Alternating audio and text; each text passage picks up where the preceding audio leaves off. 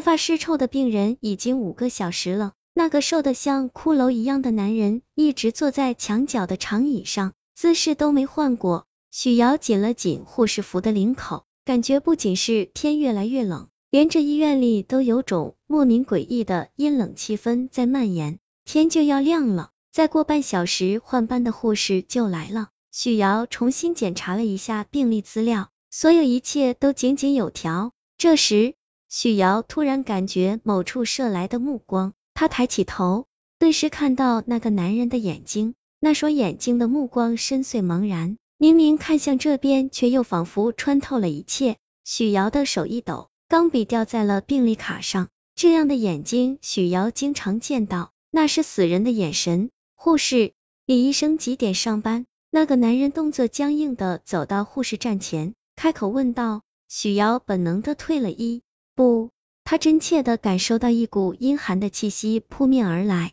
似乎眼前站着的是一具会活动的尸体。哪个李医生？许瑶定了定神，反问李知恩，他约我今天来复诊。我叫周正。周正的手搭到服务台上，双手泛着灰败的颜色。李知恩是从美国归国的海归派，三年前才进入这家医院当医生。他能力出众，只用半年时间就成了主治医师。单身，许瑶记得很清楚，因为他进医院时正是李知恩成为主治医师的时候。许瑶翻看预约记录，果然有记录，但时间是上午十点。您约在十点，还有四个多小时。许瑶说。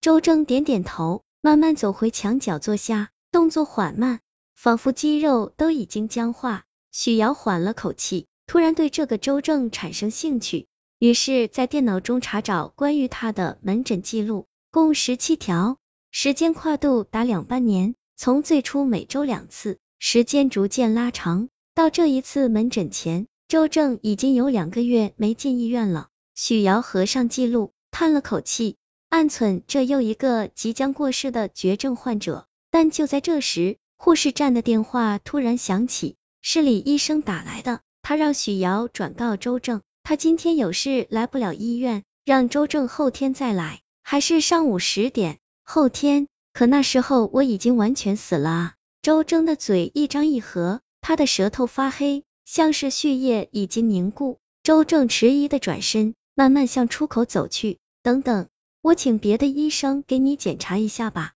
许瑶思虑再三，还是没能忍住。小许啊，你就是心太软，这样下去迟早要破产啊！一旁正在做统计的护士长戴爱摇头叹息。许瑶把周正带到熟悉的值班医生那里，垫付了诊金。医生看了病历，又做了些简单的检查。值班医生对周正的情况感到震惊。根据病历和身体状况的初步诊断，周正还能活动就已经是个奇迹了。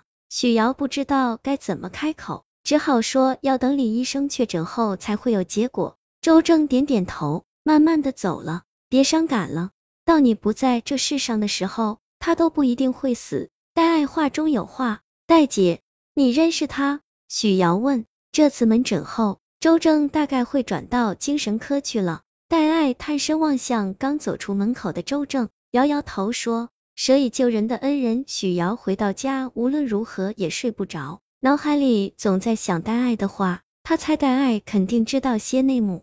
第二天上午十点，许瑶最终还是没忍住，拨通了戴爱的电话。电话那头是慵懒的声音：“小许啊。”我一猜你就没睡着，肯定还在想周正的病吧？别问我，你真想知道的话，从网上搜一下两年前的嘉安新闻，应该是二零零八年八月吧，反正是学生暑假那会儿。哎，周正的事挺轰动，可是谁也没想到他会变成今天这个样子。不过你也八卦的有点过分了啊！就这样吧，我睡觉去了。戴爱说完，不等许瑶发问，就挂断了电话。许瑶立即开始搜索两年前的嘉安新闻，没费什么事就查到近百条关于周正的新闻。让他没想到的是，周正竟然是个勇救落水儿童的英雄。原来是他，许瑶一下子想起来了。二零零八年八月五日，那天晚上是周正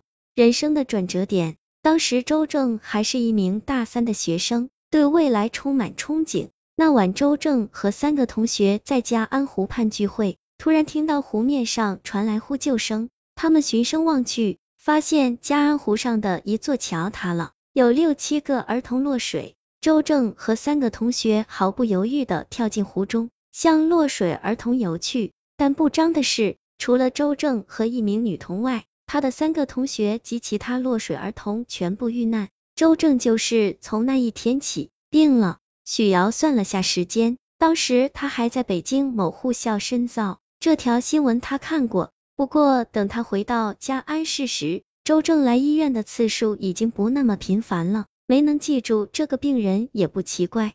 但周正究竟得的是什么病呢？许瑶继续在网上搜索，但没有一个新闻提及，反而是校园网上有人说起周正的病，说他被鬼附身了。不过，因为时间太久远，多数帖子都已经被删除了。许瑶没能再找到有价值的帖子。鬼附身，许瑶坐在电脑前自言自语。他重新拿起手机，但思虑再三，还是放弃了骚扰戴爱美梦的行动。不过，许瑶并未放弃，她选择了直接去找新闻中提及的另一个人，那个幸存下来的女童。许瑶打电话请同事帮忙。很容易就查到女童的姓名住址，她叫张怀曼，家住文昌街九号楼两百零三号。张怀曼的联络电话打不通，显示是空号。许瑶决定亲自跑一趟，但当他按地址找到文昌街时，却发现根本就没有九号楼。许瑶向附近的居民打听，这才知道九号楼在两年被一场大火吞噬，因损毁严重，所以早被拆除。他。的原址上建成了社区花园。许瑶又打听张怀曼，一位年长的大爷说他知道情况。张怀曼那个孩子啊，真可怜。原以为大难不死必有后福，但谁能想到又发生一场大火。我听说那晚他父母加班，把孩子锁在家里，孩子自己开火烧水，结果发生了意外，整个楼都烧没了。那晚的火很奇怪。我总觉得火里面有七八个人影在晃来晃去，真是阎王叫你三更死，谁敢留人到五更？我听说那个救他的小伙子也病了。哎，下午两点多，许瑶坐上回家的公交车，阳光透过车窗照在许瑶的身上，她却仍旧感到阵阵阴寒。就在这时，突然响起手机铃声，是李医生打来的。周正今天早上什么时候离开的医院？李医生的声音隐隐透出不安。五点整，出什么事了？许瑶回答。他被送到医院，心跳停了，不过他还活着。李医生的声音中充满困惑。